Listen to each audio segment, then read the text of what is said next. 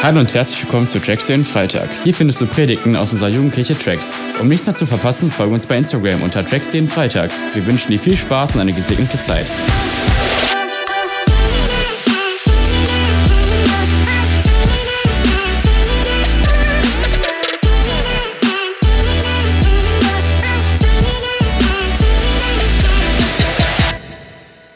Was geht ab, Tracks? Seid ihr gut drauf? Sehr cool. Wer von euch ist wieder in die Schule gestartet diese Woche? Ja, habe ich mir gedacht, dass ihr das sagt. Schön. Ja, ich habe noch ein paar Wochen Semesterferien. Ich dank's dem Herrn. Mega nice. Ich bin jedes Mal sehr geehrt, hier vorne auf der Bühne stehen zu dürfen, wenn ich predigen darf, weil dann ähm, habe ich keine Gitarre um, muss nicht Musik machen oder sowas, sondern ich kann einfach mal so meine Gedanken teilen aus der Bibel, was ich als ein enormes Privileg empfinde, weil die Bibel ist ähm, wenn du dich ein bisschen damit auskennst, die Bibel ist ja auch ein sehr altes Buch, ein sehr ähm, bedeutungsschwangeres Buch, könnte man ja auch sagen. Ne? Also es steckt sehr viel drin und die Thematiken, die in der Bibel vorkommen, die sind ganz unterschiedlich. So gut wie jede Thematik, mit der wir konfrontiert sind in unserem Leben. Die Bibel sagt was dazu, ganz einfach, weil es Gottes Wort ist für uns. Und ein Wort oder eine Thematik, die wir uns heute, Handys aus, eine Thematik, die wir uns heute anschauen werden, ist die Thematik Sünde. Viva la Sünde. Können wir einmal einen, äh, schaut, ich habe die Grafik bis heute noch, bis gerade noch nicht gesehen. Können wir einmal einen Applaus geben für das Design? Stark. Ich feiere, dass wir ein Design-Team haben. Genau, ich darf heute über dieses Thema Sünde reden und ich möchte direkt vor Anfang, zu Anfang sagen, ähm, ich glaube, wir haben ein bisschen, in, nicht unbedingt in Kirche, aber in der Gesellschaft grundsätzlich haben wir ein etwas verqueres Bild von Sünde bekommen über die letzten paar Jahrhunderte, paar Jahrtausende, ähm, dass, dass die Bibel über Sünde spricht, ist ja nichts Neues wahrscheinlich für euch. Wenn man das Wort Sünde hört, denkt man als erstes an die Bibel, an äh, Bibeltexte wahrscheinlich. Und ganz oft fällt ja auch in christlichen Kreisen dieser, dieser Begriff von, wir wollen nicht religiös sein, wir wollen Sünde nicht zu, zu hoch, äh, wie sagt man, zu hoch äh, ranken oder wie auch immer, sondern wir leben ja unter der Gnade mit Jesus und deswegen ist Sünde nicht mehr so ein wichtiges Thema für uns. Aber ich möchte euch heute in der Predigt ein bisschen daran erinnern oder uns daran erinnern, dass Sünde sehr wohl nach wie vor noch ein wichtiges Thema für uns ist. Es gibt ja in der Bibel den Alten Bund, also das Alte Testament und den Neuen Bund, das Neue Testament, vor und nach Jesus quasi und ähm, ja, Jesus in der Mitte, das Zentrum von allem quasi dessen, der für unsere Sünde gestorben ist, damit wir nicht länger mit Sünde ringen müssen. Ne? Und deswegen gibt es, wo wir jetzt im Neuen Bund leben, öfter diese Vermutung, ja, Sünde ist ja nicht mehr so schwerwiegend. Und das stimmt, wenn wir mit Jesus leben, und da gehe ich jetzt gleich auch drauf ein, dann äh, haben wir die, den Sieg errungen über Sünde durch Jesus. Das ist großartig. Aber nach wie vor ist Sünde noch eine Thematik in unserer Welt. So, wenn Jesus gestorben wäre und Sünde wäre auf Anhieb weg, dann würde es ja theoretisch überhaupt gar kein Leid mehr geben auf unserem Planeten. Gibt es Leid noch auf unserem Planeten? Leider ja. Das heißt, ich möchte im Speziellen drei Fragen mit euch heute genauer anschauen. Ich glaube, die haben wir auch auf der Folie. Nämlich erstens, ist Sünde wirklich schlimm? Die zweite Frage, was ist Sünde eigentlich? Weil dieses Wort ist ja vielleicht auch ein bisschen abstrakt, vielleicht hast du dir noch gar nicht so richtig Gedanken drüber gemacht. Und was ist unser Ziel? Wenn ich auf diese dritte Frage eingehe, das ist der Moment, wenn wir ans Eingemachte gehen, was das mit unserem Leben eigentlich zu tun hat. Und ich möchte mit der ersten Frage starten ist Sünde wirklich so schlimm? Jetzt habe ich gerade gesagt, man könnte ja annehmen unter dem neuen Bund, halb so wild, es gibt keine Verurteilung mehr, Gnade von Jesus covert alles, was wir Schlechtes tun. Und seit Jesus ist das Ding doch durch, könnte man meinen. Aber ich würde uns gern daran erinnern, dass wenn Sünde ein nicht so großes Ding gewesen wäre von Anfang an, hätte Jesus überhaupt nicht kommen müssen, um sich darum zu kümmern, oder? So wenn Sünde so leicht zu ignorieren wäre, dann hätte doch nicht Gott seinen eigenen Sohn auf die Welt schicken müssen, um sich selber dessen anzunehmen, weil wir kriegen es ja ganz offensichtlich nicht hin als Menschen. Wir haben Belastungen durch Sünde, wir haben Schmerz, Krankheit, Tod, Leid, Neid, all das, was seit dem Sündenfall, also ganz, ganz am Anfang der Bibel, was wir da lesen, was in die Welt gekommen ist, damit konnten wir selber nicht fertig werden, sondern Jesus musste selber in die Welt kommen. Und die Sünde trennt bis heute, und das lesen wir in Jesaja 59, Vers 2.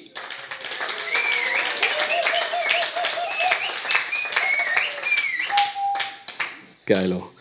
Mir fällt gerade auf, ich habe ein paar Bibelstellen. Wir machen das so, weil ich will nicht zu viel Zeit verlieren. Wenn ich eine Bibelstelle vorlese, sage ich ein Applaus und ihr klatscht einmal, ja? Zweimal. Zweimal? Okay, zweimal kriegen wir auch hin. Wollen wir mal einmal ausprobieren? Ein Applaus. Okay, ist gut. Zwei Applaus. Gut.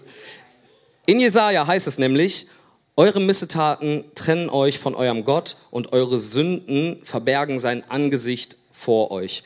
Und Jetzt, wie gesagt, könnte man ja meinen, ja, Jesus hat sich darum gekümmert, als er kam, hat sich das Ganze in Luft aufgelöst, diese, diese Spannung, diese Problematik. Aber ähm, es ist ja so, als Jesus damals zu den Menschen, als er über die Welt gegangen ist, als er zu den Menschen geredet hat, hat er ja eigentlich noch mehr den Standard gehoben ans ihn komplett zu senken.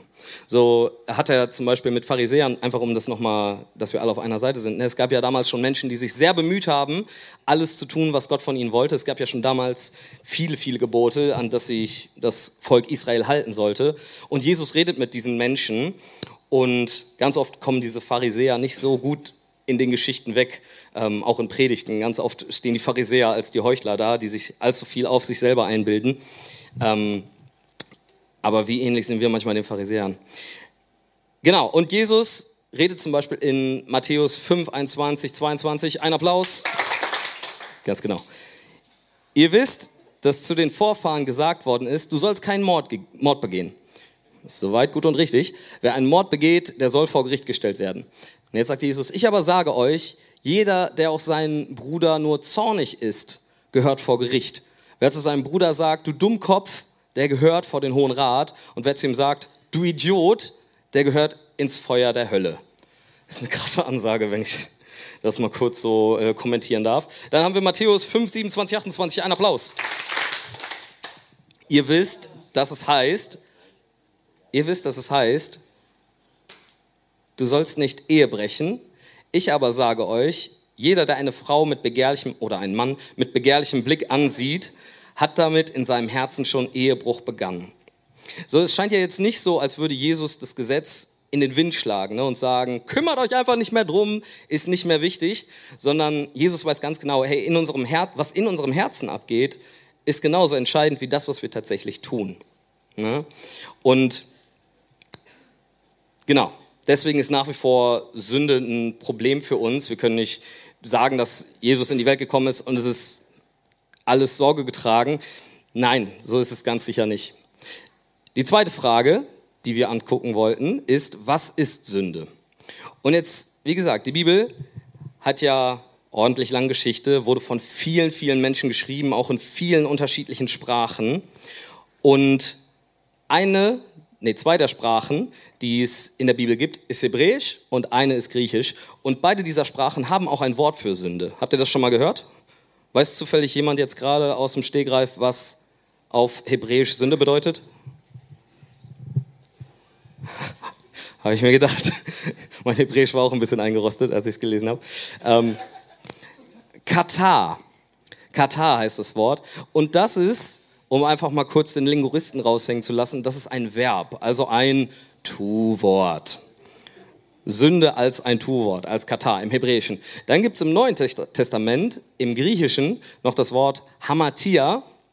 Und das wiederum ist ein Nomen. Das heißt, es ist kein Tu-Wort, ich tue Sünde, sondern mit diesem Wort ist eine Macht gemeint, die über uns herrscht. Das Wort Katar im Hebräischen, lustigerweise, heißt auch so viel wie Versagen oder das Ziel verfehlen. Ja, das ist gleichzusetzen mit ähm, Pierre macht einen Aufschlag beim Volleyball und Katar, weil er schlägt ins Netz. Oder ich spiele eine falsche Note auf dem Klavier oder was auch immer. Das ist gleichzusetzen mit Katar, das ist die Wortbedeutung. Wir können also aus der Sünde, aus Sünde aus der Bibel so verstehen, etwas, was wir tun oder eine Macht, die uns steuert. Und ich glaube, die allermeisten von uns haben schon mal darüber nachgedacht, dass man als Sünde oder über Sünde etwas nachdenkt, dass, dass man tut. Ne? Man, man begeht eine Sünde, gibt es ja auch ganz oft. Ähm, aber Sünde als Macht. Ich fand das sehr, sehr interessant, als ich darüber nachgedacht habe, weil ich habe auch primär, wenn ich über Sünde nachdenke, oftmals das, das Verb im Kopf, dieses Katar. So, ich begehe Sünde, ich tue etwas Aktives, aber Laut der Bibel, laut dieser Wortbedeutung, ist Sünde nicht nur etwas, was in unserer Hand liegt, also in unserem Ermessen, was wir entweder tun können oder halt nicht tun können, sondern Sünde kann auch etwas sein, was uns in der Hand hat. Es ist eine Macht, die über uns bestimmen darf. So, es gibt zum Beispiel in äh, Römer 6, Vers 6, ein Applaus, die Bibelstelle, wir wissen ja dieses, dass unser alter Leib mit Christus gekreuzigt worden ist, sodass wir der Sünde nicht mehr dienen. Also da Sünde als Herrscher über uns. Dann gibt es noch Römer 4, Vers 14. Ein Applaus. Denn die Sünde wird nicht herrschen über euch, weil wir in Jesus leben. So das Bild von Sünde als ein Herr war, glaube ich, zu der damaligen Zeit noch ein bisschen ähm, äh, geläufiger für die Menschen. So es, es, gibt dieses Bild von, wir sind Sklaven der Sünde, wir sind Diener der Sünde. Und wenn ihr schon ein, zwei Predigten gehört habt, habt ihr wahrscheinlich schon mal das Wort äh, Diener der Sünde oder Sklave oder sowas gehört. Damals war das noch viel präsenter in der Gesellschaft, dass man über Sklaven nachgedacht hat. Oder ähm, ja, so gut wie jedes Haus, jeder Hausherr hatte einen Diener, einen Sklaven. Und das Ding ist, wenn wir Sklaven zur Sünde sind, wenn man Sklave ist, damals war, dann hast, hat man nicht den Ton angegeben. Dann hat man auch nicht für sich selber gelebt. Dann hat man sich komplett dafür hingegeben, dass seinem Herr das passiert, was er gerne möchte, was in der Regel sehr, sehr selbstsüchtig war. Ne? Und man könnte, konnte damals nicht gleichzeitig zwei Herren dienen. Das heißt, man hatte entweder den, war entweder in dem einen Haushalt als Diener oder man war in dem anderen, aber es ging nicht beides, weil man sich dem einen Herrn komplett widmen sollte. Und Sünde ist deswegen so ein, dieses Wort Sünde in, in Griechisch ist deswegen so krass, weil dieser Herr es irgendwie geschafft hat, schon von Anbeginn der Zeit, dass wir Menschen ihm glauben, dass er das Beste für uns will. Und ich habe eine kleine Predigtillustration mitgebracht, von der ich hoffe, dass sich ein paar Leute zumindest daran erinnern. Wer von euch mag Eiscreme? Wer möchte?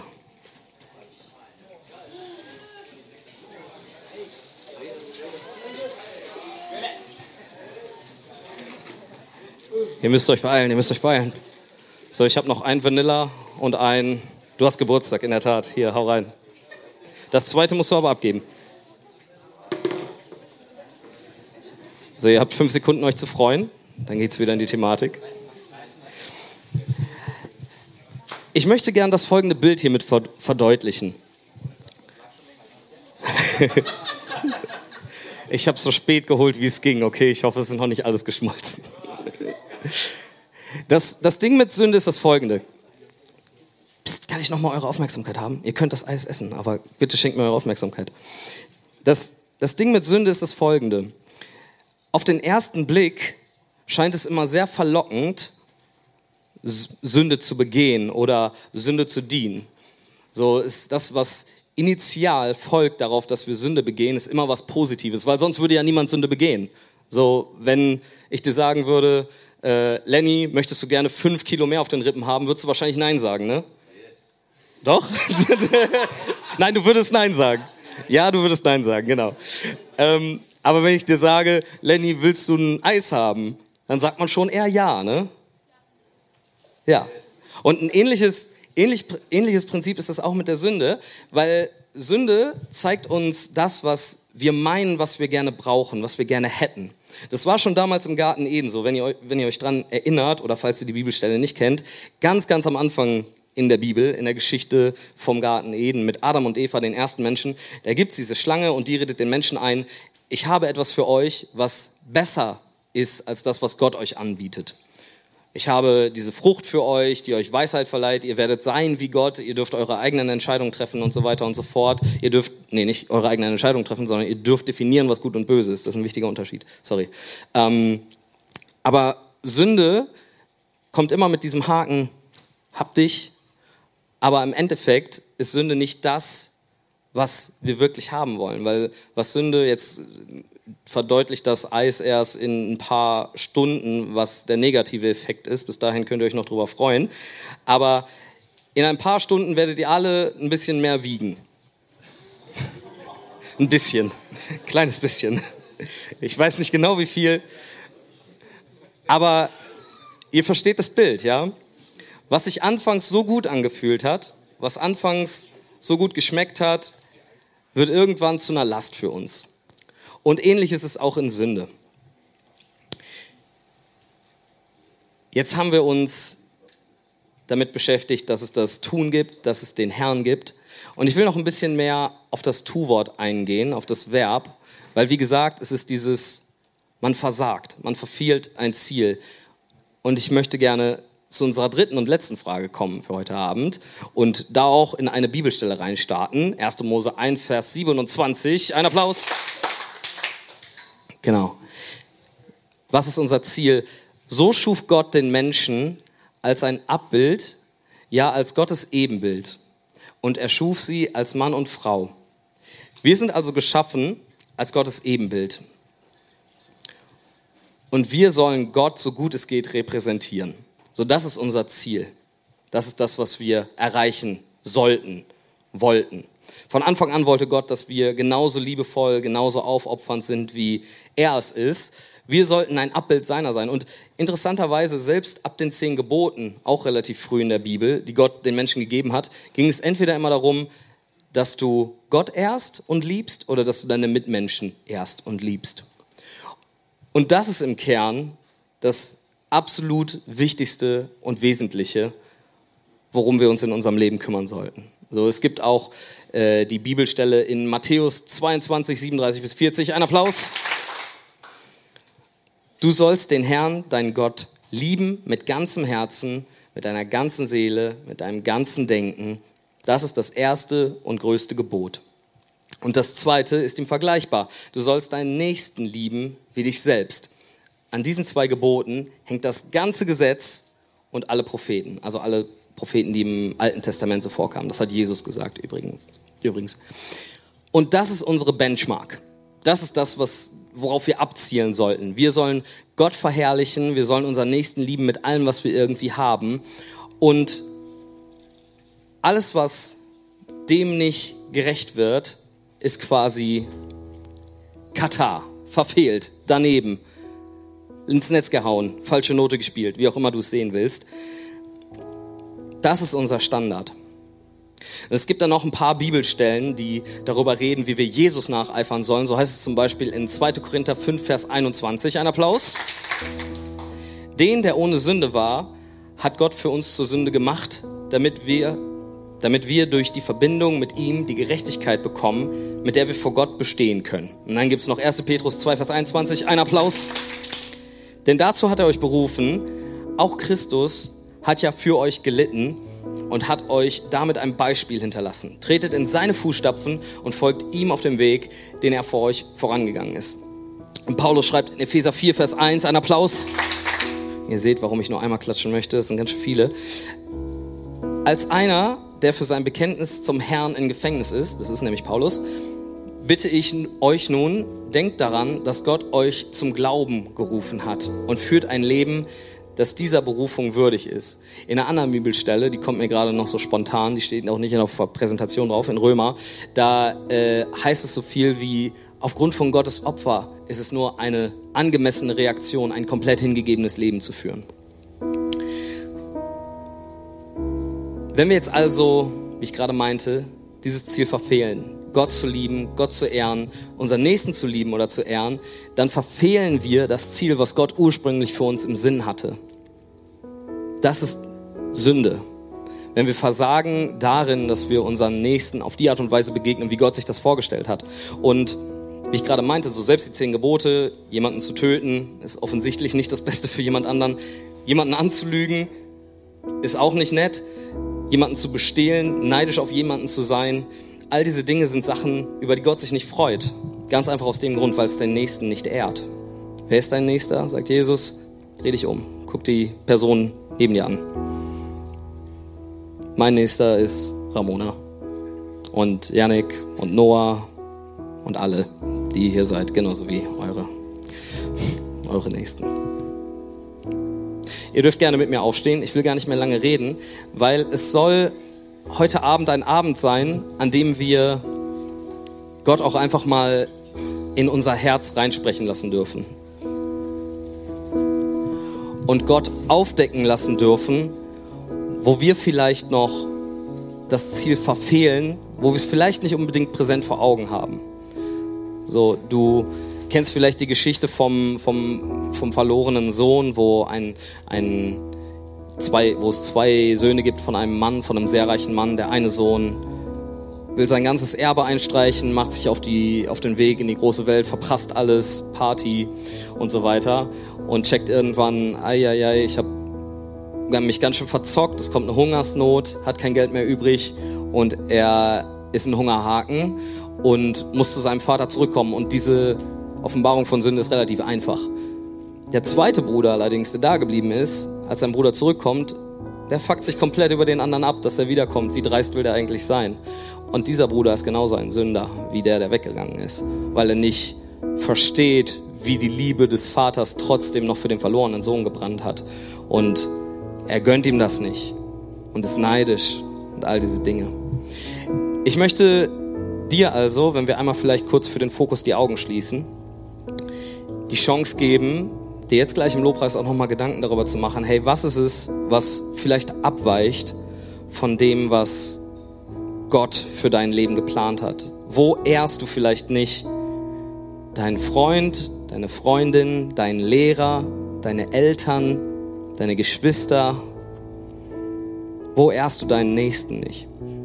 Mach dir mal Gedanken darüber, wo ehrst du vielleicht auch Gott einfach nicht? Vielleicht nicht in deinen Taten, aber vielleicht in deinen Gedanken. Wo missbrauchst du vielleicht auch die, die, ich glaube, die Sünde wirklich unserer Zeit ist einfach auch Pornografie. Wo missbrauchst du andere Menschen, um dich selber zu befriedigen? Das ist auch ein krass, krass wichtiges Thema für unsere Generation. Und da, da braucht es gar nicht tun unbedingt. Da reichen schon Gedanken. Wo, wo ist da noch was in deinem Herzen? Und ich will heute Abend auch die Einladung aussprechen, wie gesagt, während alle Augen zu sind, bitte macht das einmal für Privatsphäre, dass wir ähm, einen Moment geben für Leute, die vielleicht noch nie sich dafür entschieden haben, Jesus nachzufolgen und diese, diese Ausrichtung auf Gott, diesen Fokus auf Gottes Ziel zu setzen überhaupt erst. Weil, hey, wir alle sind in einem Prozess, wir alle sind auf einem Weg, wir alle sind im Prozess der Heiligung. Und nein, ich sage nicht, du musst morgen alles richtig machen und darfst nie wieder das Ziel verfehlen. Darum geht es nicht. Jesus ist für dich gestorben und du bist rein durch sein Blut. Das gilt absolut. Aber wo verfehlen wir nichtsdestotrotz das Ziel? Vielleicht hast du dir noch nie diese Frage gestellt, vielleicht hast du dich noch nie auf Gott ausgerichtet, vielleicht noch nie die Sünde als Herrscher gegen Gott als deinen Herrscher eingetauscht. Und genau dafür will ich jetzt kurz einen Moment geben. Das heißt, wenn du hier bist und das zum allerersten Mal machen möchtest, dann, während alle Augen zu sind, heb gerne mal kurz deine Hand. Das wird niemand sehen, das wird, äh, dich wird niemand irgendwie nach vorne holen oder sonstiges. Aber wenn du diese Entscheidung treffen möchtest, dann mach das einfach. Ich will dich dazu ermutigen. Du bist nicht dazu gezwungen, du musst es überhaupt nicht ähm, ich will das überhaupt nicht forcieren, aber es wäre eine verschwendete Chance, das nicht, diese Chance nicht zu öffnen. Nice.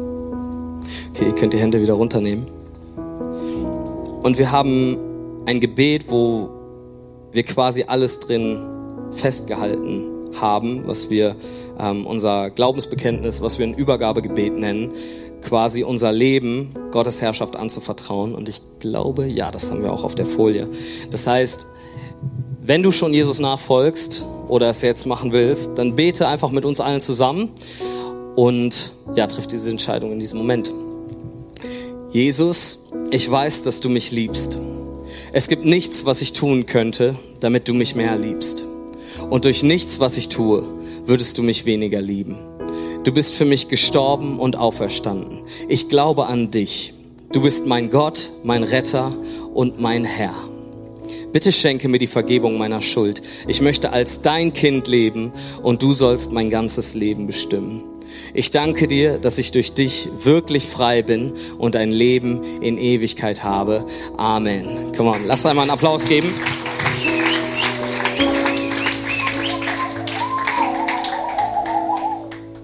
Diese Entscheidung zu treffen, kann ich dir ohne einen einzigen Zweifel sagen aus persönlichem Zeugnis ist das Beste, was du jemals machen könntest, weil Gott das Beste für dich im Sinn hat.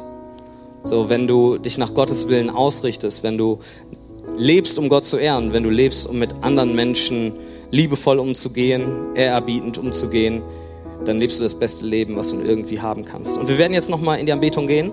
Ramona leitet da uns jetzt nochmal rein. Und ich will dir einfach Zeit geben, reflektier darüber, was du jetzt gerade gehört hast. Wie gesagt, vielleicht bist du schon auf dem Weg. Halleluja, bleib dran, keep fighting. Und wenn Sünde nochmal versucht, sich in dein Leben reinzustehlen, dann tu Buße und kehr um und weiche wieder von dem nicht richtigen Pfad ab.